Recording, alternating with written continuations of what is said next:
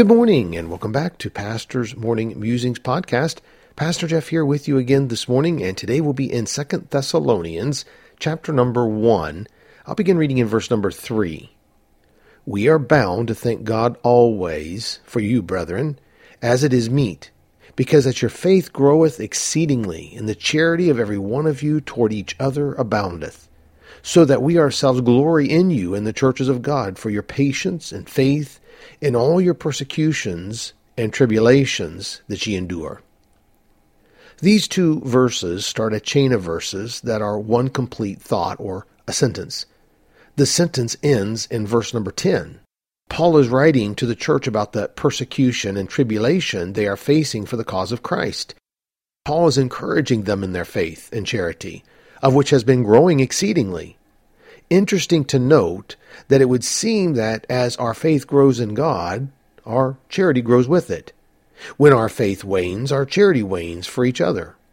I would assume that this is where so many problems in the church come from a lack of faith that brings a lack of charity. Paul, though, here is praising them for the increase in their faith and charity, even though they were experiencing great persecutions and tribulations.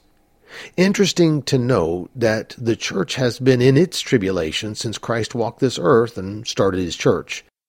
Paul continues his encouragement to the church concerning their tribulation. Look at verse 5. Which is a manifest token of the righteous judgment of God, that ye may be counted worthy of the kingdom of God, for which ye also suffer, seeing it is a righteous thing with God to recompense tribulation to them that trouble you.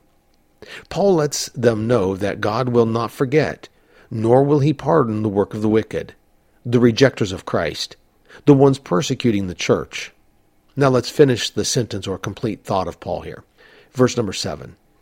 And to you who are troubled, rest with us, when the Lord Jesus shall be revealed from heaven with his mighty angels, in flaming fire, taking vengeance on them that know not God, and that obey not the gospel of our Lord Jesus Christ who shall be punished with everlasting destruction from the presence of the Lord, and from the glory of his power, when he shall come to be glorified in his saints, and to be admired in all them that believe, because our testimony among you was believed in that day. I'm glad I'm on the winning side, aren't you? My outlook right now may be tribulation, but my future is to be glorified in the saints of God. Right now, church, it may be our time of tribulation and persecution. So be it. Paul's encouragement to the church is that the day is coming when God will wipe the smirk off their faces.